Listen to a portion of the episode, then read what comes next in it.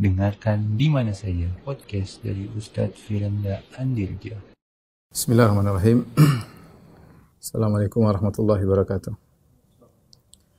Alhamdulillahi ala ihsanih wa syukru lahu ala taufiqihi wa amdinanih wa syahadu an la ilaha illallah wahdahu la syarika lahu ta'ziman li sya'nih wa asyhadu anna muhammadan abduhu wa rasuluhu da'ila ridwanih Allahumma salli alaihi wa ala alihi wa ashabi wa ikhwani para ikhwan, para akhwat, para jamaah masjid uh, Bintaro, Masjid As-Sunnah yang dirahmati oleh Allah Subhanahu wa taala. Pada kesempatan kali ini kita melanjutkan bahasan kita masih tentang beriman kepada takdir. Pada pertemuan lalu telah kita jelaskan bahwasanya uh, maratib al-iman bit takdir bil qadar tentang tingkatan-tingkatan iman kepada takdir ada empat. Yang pertama al-ilmu sabiq yaitu meyakini bahwasanya seluruh yang terjadi telah Allah ketahui. Kemudian Al-Kitabah Allah mencatatnya di Lauhil Mahfuz. Kemudian yang ketiga, semua yang terjadi al-masyiah, semua atas kehendak Allah Subhanahu wa taala. Kemudian yang keempat, bahwasanya semua yang terjadi adalah eksekusi atau ciptaan dari Allah Subhanahu wa taala. Barang siapa yang beriman kepada takdir dengan empat uh, maratib dengan empat marhalah ini, maka dia telah beriman sesuai dengan dalil-dalil dan sesuai dengan akidah Ahlus Sunnah wal Jamaah. Barang siapa yang menyelisihi salah satu dari empat uh, urutan ini atau empat marhalah ini, maka dia telah menyimpang dari akidah Ahlus Sunnah wal Jamaah. Maka pada kesempatan kali ini kita akan bahas tentang eh, kelompok-kelompok uh, yang menyimpang uh, dalam masalah takdir dan kita bagi menjadi dua itu kelompok-kelompok yang uh, difonis oleh para ulama keluar dari Islam dan kelompok-kelompok yang mereka menyimpang tapi tidak keluar dari uh, Islam. Taib, kita akan bahas kelompok-kelompok yang menyimpang tentang iman kepada takdir. Mungkin kita bisa bagi dua, yaitu kelompok-kelompok uh, yang uh, keluar dari Islam atau bukan Islam, yang bukan Islam atau keluar dari Islam. Di antara uh, kelompok-kelompok tersebut misalnya adalah uh, Yahudi ya. Yang pertama adalah Yahudi. Bagaimana iman mereka dengan takdir kalau kita perhatikan dalam beberapa ayat uh, dalam perjanjian lama ya terutama dalam kitab kejadian dan kitab-kitab yang lainnya bagaimana disebutkan Allah menyesal ya. Mereka mensifati mensifati Allah dengan sifat menyesal ya. Allah menyesal e, menciptakan manusia dan hewan ternyata mereka membangkang sampai akhirnya Allah kirimkan banjir yang akhirnya membinasakan mereka ya. Dan ada beberapa penyesalan kalau saya tidak salah saya sebutkan eh, tiga kali disebutkan bahwasanya Allah menyesal. Tentunya eh, sifat menyesal ini menunjukkan Allah tidak merencanakan terlebih dahulu. Karena tidaklah dikatakan penyesalan kecuali tidak tahu akibat ya. Kecuali tidak akibat. Maka ini menunjukkan bahwasanya eh, Allah menjalankan ciptaannya tanpa perencanaan tanpa takdir jadi tanpa takdir.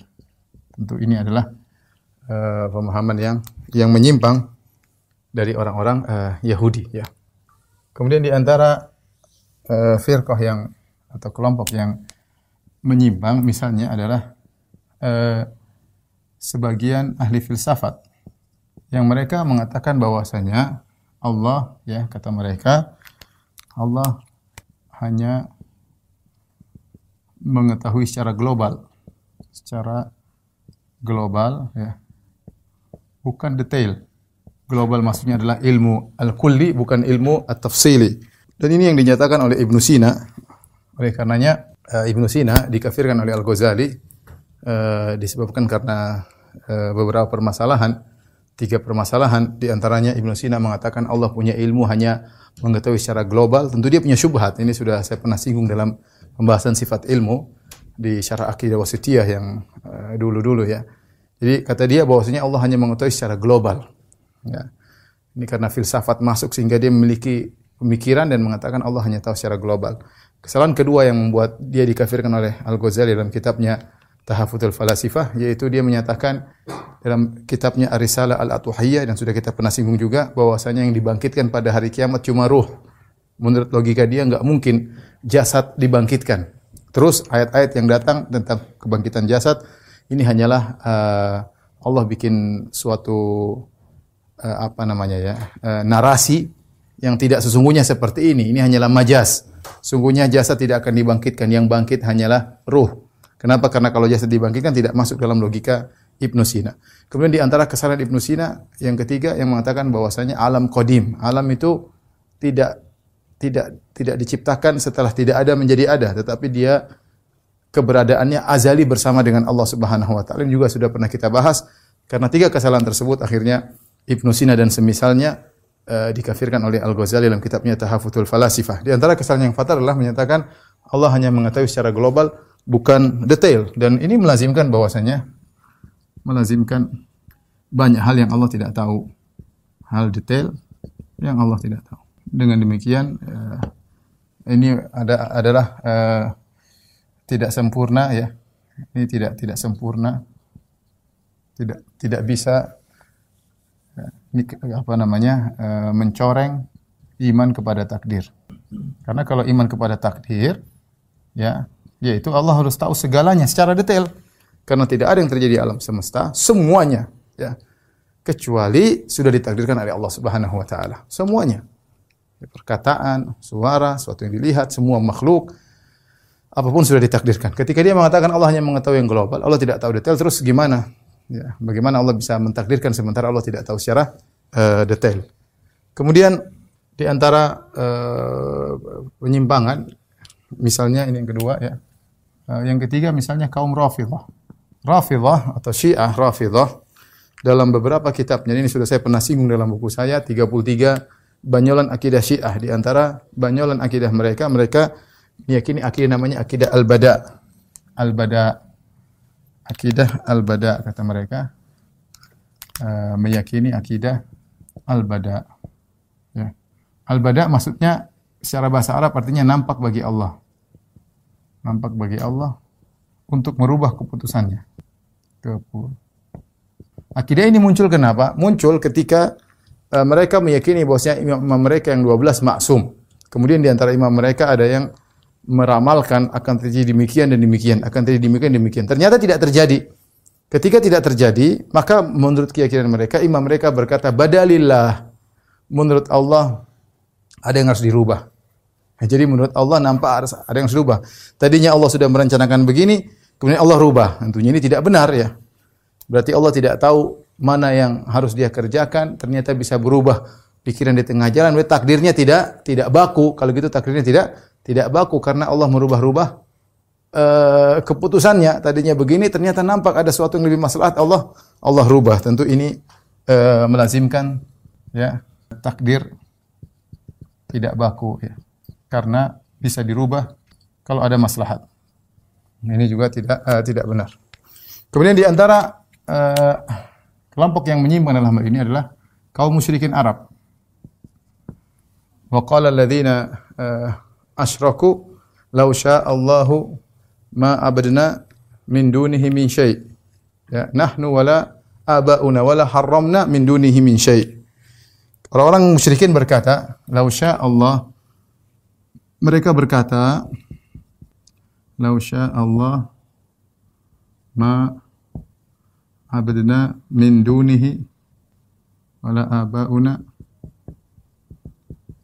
wala harramna min dunihi min syai." Jadi kata mereka, kalau Allah berkehendak, kata mereka, kalau Allah berkehendak, kalau Allah berkehendak, tentu kami tidak akan menyembah selain Allah. Menyembah selain Allah. Tidak juga nenek moyang kami. Tidak juga nenek moyang kami. Apa maksudnya? Uh, apa maksudnya perkataan mereka ini? Maksudnya kata mereka, kami syirik ini kami syirik ini udah benar. Kata mereka, kami syirik atas kehendak Allah dan ini sudah benar. Dan ini sebenarnya adalah akidah dari akidah dari uh, Jabariyah, ya ini akidah Jabariyah Al-Gulat ya, akidah dari Gulat Al-Jabariyah. Nanti akan kita jelaskan. Jadi mereka berdalil bahwasanya apa yang terjadi itu diridhoi oleh Allah, semua yang terjadi. Sehingga maksiat terjadi pun keridhaan Allah, mereka syirik pun Allah ridha. Ini tentu tidak benar, ya. Kita tahu bahwasanya semua yang terjadi atas takdir Allah, baik maupun buruk. Tetapi bukan berarti Allah ridha dengan uh, keburukan yang Allah uh, takdirkan ya.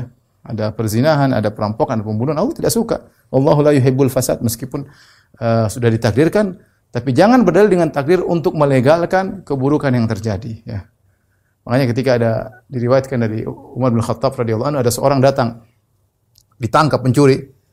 Kemudian ketika mau dihukum dia mengatakan, "Ya Amirul Mukminin, saya mencuri karena takdir Allah." Maka apa kata Umar? "Iya, kamu mencuri takdir Allah, kamu dipotong tangan juga karena takdir Allah. Kamu dipotong tangan juga karena takdir Allah." Ya, jadi tidak boleh berdalil dengan takdir untuk melegalkan uh, kesyirikan ya. Ini orang musyrikin Arab mereka mengatakan walau sya Allah ma abadna min dunihi min syai ya wala abauna wala haram min dunihi min syai. Kalau tidak kalau Allah berkehendak tentu kami tidak akan berbuat syirik. Tapi ketika kami berbuat syirik berarti Allah berkehendak kami berbuat syirik dan Allah ridha dengan hal tersebut. Kemudian di antara kelompok yang uh, dikafirkan oleh para ulama adalah gulatul qadariyah. Itu qadariyah ekstrim. Ini di, di, di, dipelopori oleh Ma'bad al-Juhani. Ma'bad al-Juhani. Di zaman Ibnu Umar.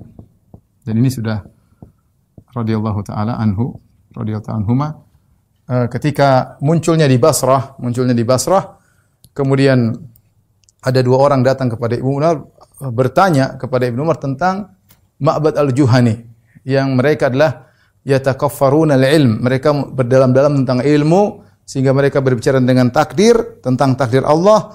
Dengan logika mereka akhirnya mereka berkesimpulan bahwasanya lal amru unuf. Apa itu amru unuf? Maksudnya segala perkara baru diketahui Allah setelah terjadi. Jadi tak jadi semua terjadi tanpa ada takdir. Berarti semua terjadi tanpa takdir. Berarti semua terjadi tanpa takdir.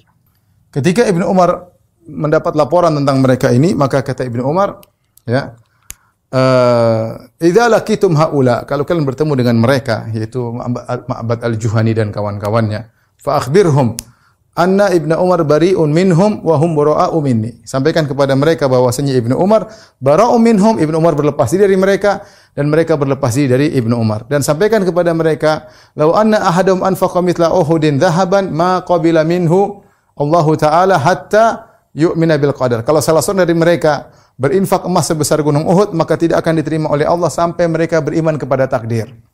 Ya, ini dikafirkan oleh para ulama. Kenapa? Karena ketika mengatakan alam unuf, berarti Allah tidak tahu sebelumnya, Allah tidak catat sebelumnya, berarti marhala ilmu dan marhala kitabah sudah dibuang sejak awal. Mereka tidak beriman dengan marhala ilmu dan marhala kita. Kalau Allah sunnah kan kita tahu Allah sudah tahu sebelumnya, Allah catat, Allah berkehendak, Allah eksekusi. Ya. Adapun ini dari awal semua dibuang oleh oleh mereka. Dari awal di, semua dibuang oleh oleh mereka. Taib. Yang terakhir dari kelompok-kelompok yang uh, menyimpang adalah gulatul jabriyah itu Jabariyah ekstrim yang uh, uh, menyetujui konsekuensi keyakinan mereka. Jabariyah, apa itu Jabariyah? Jabariyah yaitu kelompok yang menyatakan Jabariyah ini adalah kelompok yang menyatakan mereka mengatakan kita tidak punya kehendak sama sekali, tidak punya kehendak dan tidak punya kudrah dan kudrah sama sekali gerakan kita terpaksa seperti daun atau buluh yang ditiup angin. Buluh yang ditiup angin. Ini perkataan uh, Qadariyah. Apa Jabariyah? Ekstrim. Jadi kata mereka kita nggak punya kehendak, kita tidak punya kudrah, tidak punya kekuasaan sehingga kita bergerak ini persis seperti bulu yang diterbangkan oleh angin, ya. Sehingga semua gerakan kita terpaksa. Kalau semua gerakan kita terpaksa, mereka ambil konsekuensinya. Konsekuensinya, perhatikan sini. Konsekuensinya berarti semua maksiat ya sama dengan ketaatan. Sama, oh sama-sama tidak manusia tidak punya pilihan, tinggal jalan, maksiat sama dengan ketaatan. Dan ini mereka meyakini demikian. Ya. Kekufuran sama dengan keimanan. Sama dengan keimanan karena sama-sama terpaksa. Yaitu sama-sama sama-sama dipaksa. Dipaksa. Ya. Kemudian manusia dibebani dengan sesuatu yang tidak dia mampu. Manusia dibebani dengan sesuatu yang dia tidak mampu. Ketika dia disuruh sholat, dia tidak sholat ya. Gimana dia mau sholat sementara dia sudah terpaksa, dipaksa oleh Allah untuk tidak sholat. Ya, padahal ini adalah kebohongan. Kita tahu bahwasanya kita punya pilihan, kita punya kemampuan. Kita mau makan aja kita bisa milih, mau kerja mana kita bisa milih, mau kegiatan apa kita bisa milih. Ini hanya hanyalah kebohongan aja. Tapi mereka punya keyakinan seperti ini. Oleh karena disebutkan oleh Ibnu Qayyim rahimahullah taala, ada seorang keta, dia ketahuan lihat istrinya berzina dengan laki-laki lain. Maka dia ingatkan, ya fulan, ente berzina dengan istri saya. Kata dia, kau tidak beriman dengan takdir? Saya berzina dengan istrimu sudah takdir. Ya sudah. Mau apa lagi? Dia tidak marah, ya sudah, sudah takdir, mau diapain? Ya. Sehingga mereka dengan keyakinan seperti ini melegalkan maksiat. Melegalkan maksiat, melegalkan kufuran dan semuanya benar. Oleh karenanya mereka dikafirkan oleh para ulama karena kekafiran mereka ini kata Ibnu Taimiyah rahimahullah taala lebih parah daripada Yahudi dan Nasrani. Kenapa Yahudi dan Nasrani masih memandang syariat yaitu syariat versi mereka. Ada halal dan haram. Adapun mereka tidak ada berlaku halal dan halal dan haram semuanya boleh. Karena kita semua terpaksa dalam melakukan kegiatan, semuanya terpaksa. Oleh karenanya mereka dikafirkan oleh para para ulama ya. Yang benar bahwasanya manusia punya kehendak, manusia punya pilihan, dia berhak memilih, dia berhak melakukan uh, dia tidak terpaksa, ya kita kita tidak terpaksa ya, buktinya kita bisa memilih ya. Maka ini adalah uh, kesalahan ya. Taib ini adalah kelompok-kelompok yang keluar dari Islam atau kelompok-kelompok bukan Islam ya. Ya musyrikin ataupun Yahudi ini semua kesalahan mereka semua ini kekufuran. Ya. Saya ulangi kesalahan mereka ini semua kekufuran ya. Semua kesalahannya kekufuran adalah kekufuran. Tapi yang kedua, yang kedua adalah kelompok-kelompok yang menyimpang, yang menyimpang tapi tidak keluar dari Islam. Siapa aja kelompok-kelompok ini? Kelompok ini mungkin kita bisa bagi menjadi dua ya. Ada namanya Al-Jabariyah, namanya Al-Qadariyah. Al-Jabariyah ada dua. Al-Jabariyah, Gulatul Jabariyah yang ekstrim, yang ekstrim.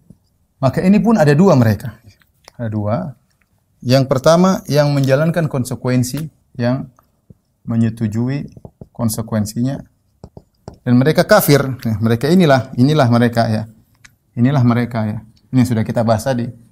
Dia punya keyakinan seperti ini, tapi dan dia konsekuensi dengan konsekuensinya. Berarti kalau begitu semua maksiat, semua maksiat sama dengan ketaatan, kekufuran sama dengan keimanan, semua sama-sama dipaksa, tidak ada halal haram, semuanya takdir, semua dicintai oleh Allah Subhanahu wa taala. Adapun yang kedua sama pemikirannya sama tapi tidak tidak mengakui konsekuensinya. Itu hanya sekedar pemikiran bahwasanya kita ini semua terpaksa, kita tidak punya pilihan, ya. Tapi dia tidak mengatakan tidak membuang syariat, tidak mengatakan tidak ada halal, tidak ada haram, enggak. Dia tetap mengakui ada hal haram, ini tidak boleh, ini boleh, kita semua terpaksa, ya. Maka kalau tidak mengakui konsekuensinya, maka ini tidak kafir. Ini tidak kafir. Kapan dia kafir? Jika dia mengakui konsekuensinya yang tidak tadi kita sebutkan semuanya, maka berubahlah uh, kelompok ini menjadi kafir. Baik. Uh, berikutnya adalah Jabariyah yang tidak ekstrim. Di sini yang, yang, yang terjebak dalam hal ini adalah al, al, sebagian al asyairah, sebagian asyairah.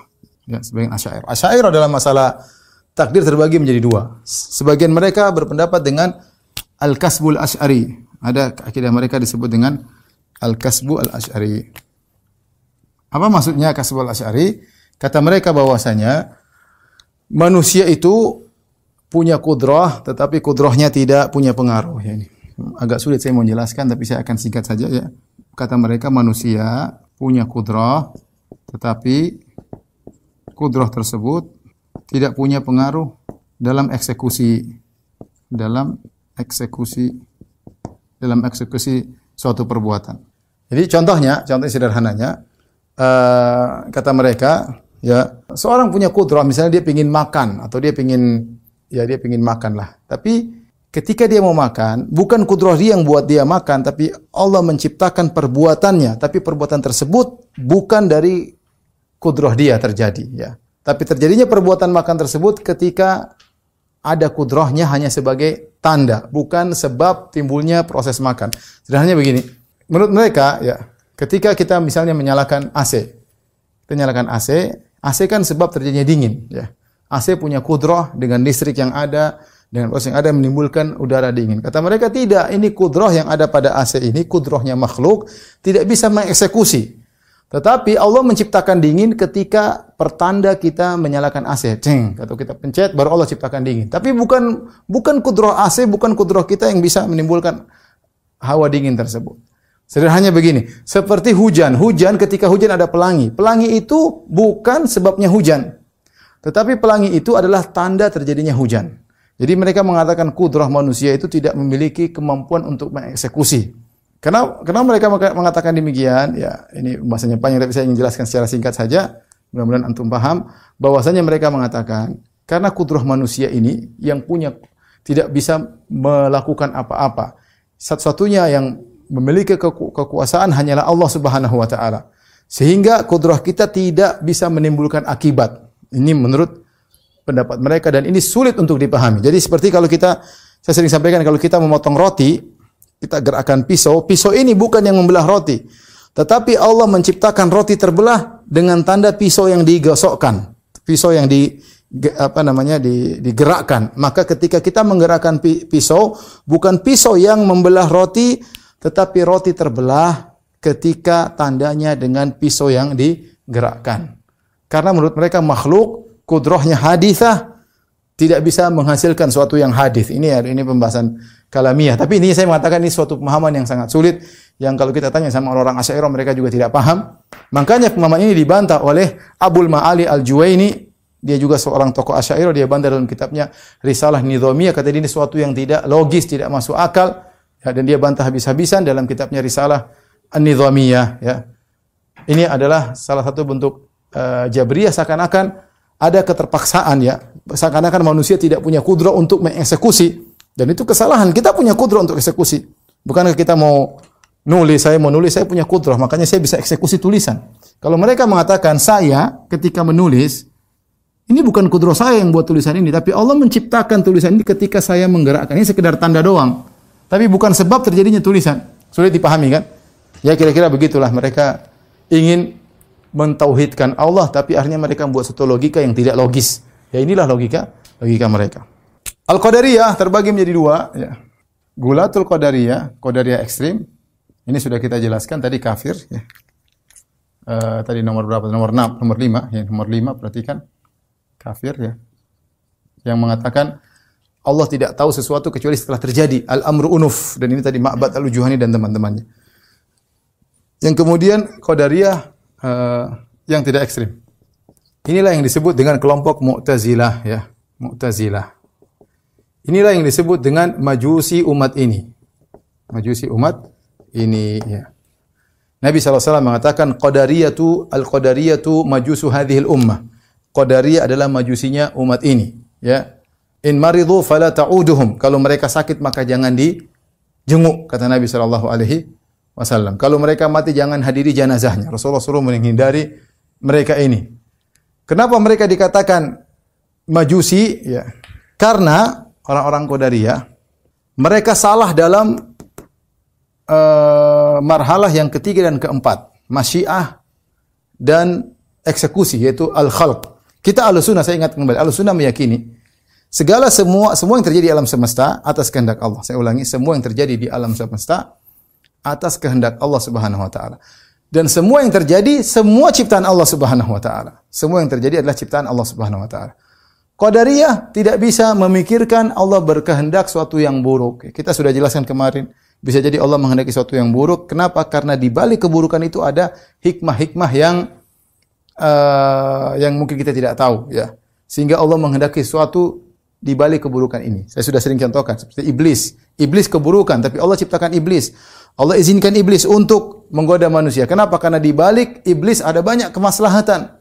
Ya, Allah ciptakan surga dan neraka Allah ciptakan dua hal yang kontradiktif berlawanan ada surga neraka ada iblis ada Jibril ada Fir'aun ada Musa alaihissalam ada Abu Jahal ada Nabi Muhammad SAW dengan adanya iblis maka terjadi dosa, orang-orang bertobat dan Allah menghendaki orang-orang bertobat dengan adanya iblis maka Allah ada sifatnya Ghafur, Maha Pengampun ya. Kalau tidak ada iblis tidak ada yang bertobat.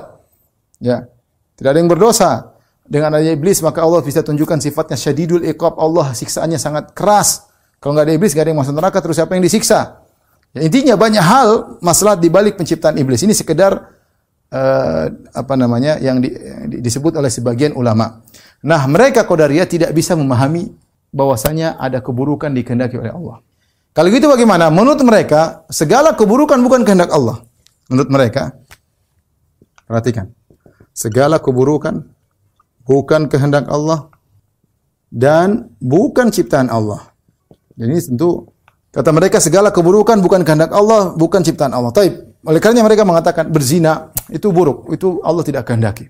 Berzina terjadi itu bukan ciptaan Allah. Orang merampok ah, itu buruk, bukan kehendak Allah dan bukan ciptaan Allah. Timbul pertanyaan, kalau bukan ciptaan Allah, ciptaan siapa? Apakah ada dua pencipta di alam semesta ini? Ya, kelaziman dari perkataan mereka bahwasanya ada dua pencipta. Pencipta kebaikan, pencipta keburukan persis seperti akidahnya orang Majusi. Orang Majusi meyakini dua pencipta yaitu pencipta kebaikan adalah api atau cahaya, pencipta keburukan adalah kegelapan. Sehingga mereka meyakini ada dua pencipta yang bertarung dalam alam semesta ini yang satu menciptakan kebaikan itu Tuhan api atau Tuhan cahaya, yang satu menciptakan keburukan Tuhan kegelapan. Sama seperti Qadariyah. Qadariyah meyakini keburukan tidak dikehendaki oleh Allah Subhanahu wa taala. Tidak diciptakan oleh Allah. Terus yang siapa yang ciptakan? Kalau begitu ada pencipta selain Allah dan kalau begitu ada pencipta selain Allah, berarti majusi dong. Iya, akhirnya mereka dinamakan dengan majusi.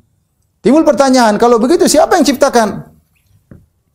Kata mereka, jika perkaranya demikian, sebagaimana mereka yakini, kata mereka berarti Kata mereka berarti perbuatan hamba hamba ciptaan hamba sendiri, bukan ciptaan Tuhan. Ini ikhwan kenapa mereka bukan ciptaan Allah Subhanahu wa Kenapa mereka seperti ini? Karena pakai logika. Jadi mereka ingin menjelaskan Allah adil, tapi konsekuensinya parah. Konsekuensinya ada perkara yang di luar kehendak Allah dan itu bukan Tuhan. Ada Tuhan menghendaki sesuatu yang tidak terjadi. Tidak pantas jadi Tuhan. Ada orang ada yang pencipta-pencipta selain Tuhan. Berarti ini konsekuensinya Tuhan tidak sempurna. Karena ada keburukan-keburukan yang Tuhan tidak berkehendak ternyata terjadi. Ada keburukan-keburukan Tuhan tidak menciptakan tahu-tahu terjadi. Dan itu tidak benar. Makanya dia kita sudah sampaikan pada pertemuan lalu al-qadar kudratullah. Qadar itu kekuasaan Allah, semuanya di bawah kehendak Allah, semua di bawah perencanaan Allah, tidak ada saat satu barang pun, tidak ada satu kejadian pun di luar kehendak Allah, enggak ada. Itu baru Tuhan yang sungguhnya.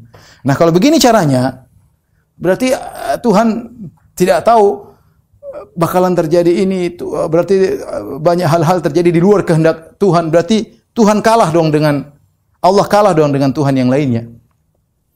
Ini namanya qadariyah kenapa mereka dikatakan sebagai majusi umat ini. Makanya mereka dibantah oleh Al-Imam Al-Bukhari dalam kitabnya Khalqu Af'alil Ibad.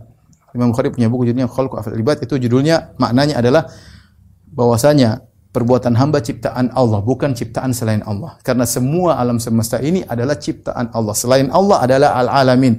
Rabbul alhamdulillahi rabbil alamin. Rabbil alamin al-alamin artinya semua selain Allah dan semua selain Allah ciptaan Allah Subhanahu wa taala dan tidak ada pencipta selain Allah. Adapun qadariyah mereka mengatakan keburukan adalah bukan ciptaan Allah ya. Oleh karenanya disebutkan sebuah kisah ketika ada orang qadari mendakwahi seorang majusi. Dia mengatakan kepada Majusi, "Hai Majusi, masuk Islamlah engkau." Kata Majusi, "Kalau Allah berkehendak saya masuk Islam, saya masuk Islam." Kata Qadari, "Allah berkehendak kau masuk Islam, tapi setan ingin kau Majusi." Orang Majusi pikir, Allah ingin saya masuk Islam, setan ingin saya Majusi. Sekarang saya jadi Majusi. Berarti setan yang menang dong. Kalau gitu saya ikut setan aja. Kalau kita halus enggak semua kejadian kehendak Allah Subhanahu wa taala. Taib uh, ikhwan dan akhwat yang dirahmati Allah Subhanahu seharusnya permasalahan ini tidak semudah ini ini saya ingin memberikan secara global ya. Saya tidak ingin panjang lebar khawatir antum tambah bingung tapi intinya pahami empat yang pertama yang saya sudah sebutkan sudah cukup bagi kita untuk berada di atas akidah yang benar.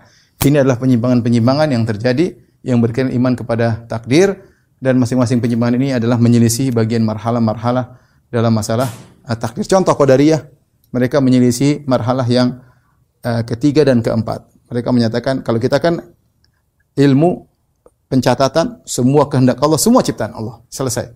Mereka ilmu mereka sepakat, catatan sepakat, tapi kehendak tidak semua dikehendaki Allah. ada yang keluar dari kehendak Allah. Ini berarti Tuhan tidak sempurna. Kemudian ada ciptaan bukan ciptaan Tuhan. Berarti juga Tuhan tidak sempurna. Bantahan kepada mereka juga mudah. Bagaimana kita mengatakan kita menciptakan perbuatan kita? Betapa banyak kita tidak tahu apa yang kita lakukan. Contoh kita sedang tidur. Ketika kita sedang tidur, kemudian tangan kita ke sana kemari, itu ciptaan kita bukan? Kita saja nggak tahu kita melakukan apa-apa. Padahal kaidah mengatakan ala ya'lamu man khalaq. Bukankah yang menciptakan tahu apa yang dia ciptakan? Bukankah yang menciptakan tahu apa yang dia ciptakan? Nah kita sedang tidur, kita jantung jantung kita berdetak berapa kali kita nggak tahu. Terus ini yang ciptakan siapa? Kita. Ya. Berapa kali kita nafas dalam kita nggak ngerti, mungkin sedang tidur. Tahu-tahu tangan kita ke sana atau tendang orang ya. Dulu saya pernah tidur sama waktu musim haji sama orang Afrika. Subhanallah dia dia mimpi dia bangun langsung dia pukul orang ternyata dia mimpi. Dia tampar orang oh, ternyata dia mimpi subhanallah. Dia di luar bagaimana dia dikatakan menciptakan perbuatan sendiri tidak sadar apa yang dia lakukan. Terus bukankah di antara pergerakan kita ada yang tidak kita sadari?